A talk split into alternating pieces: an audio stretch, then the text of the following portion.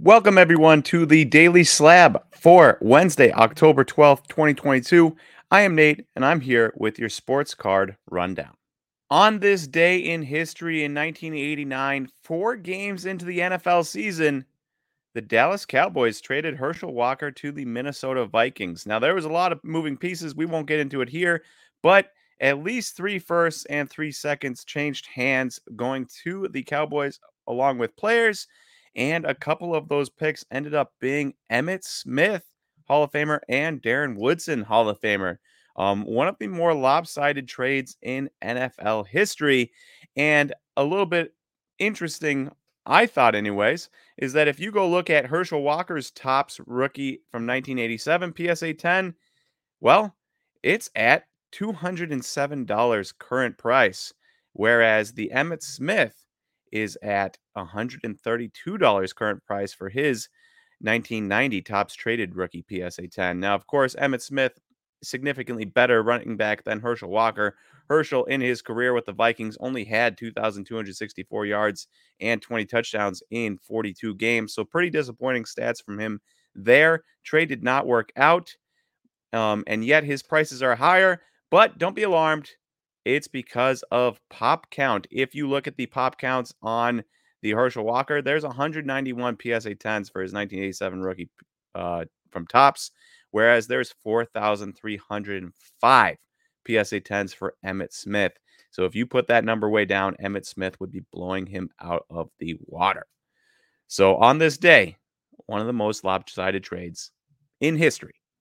Our IG post of the day is the Max Verstappen post, he won in Japan over the weekend to secure his second straight F1 title. It was his 12th win on the season. He's closing in on the most wins in a season in F1 history.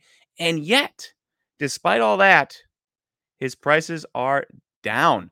So we're talking his 2020 Topps Chrome rookie variation PSA 10, refractor PSA 10, sold for $3,000 which was uh, 4,000 less than it sold last December, 58% decrease. Um, that's pretty drastic.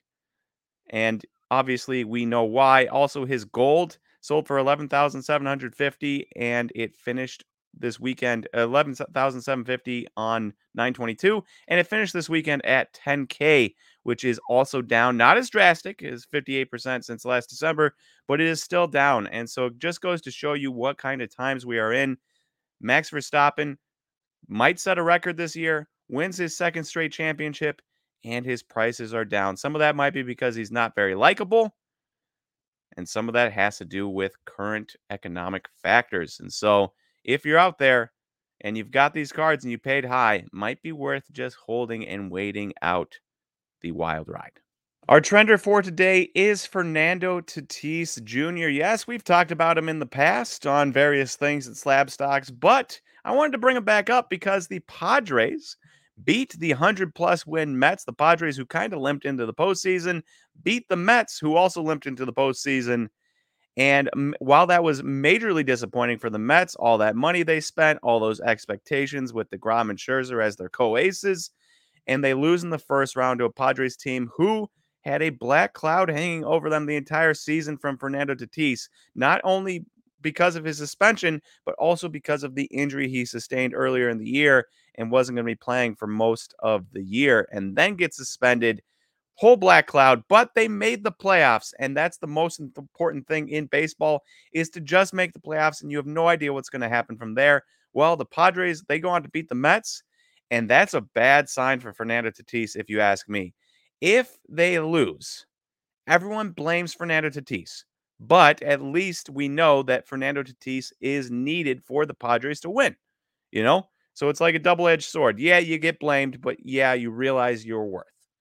Well, the Pro- Padres won. They beat a good Mets team. And now a lot of Padres fans dislike Tatis. Probably a lot of his teammates dislike Tatis. And also, they don't need him to win. That's a really tough spot to be in if you're Fernando Tatis. And so I was curious to see where his prices went. And my, oh my, they're dropping even lower. His 2019 Topps Heritage Chrome rookie refractor out of 569 PSA 10 sold for an all time low all time low of $264 on the 9th of October. I'm, I'm telling you, these cards started out at $305. The very first PSA 10, $305. It's been up from there ever since until now when we just settled in at $264.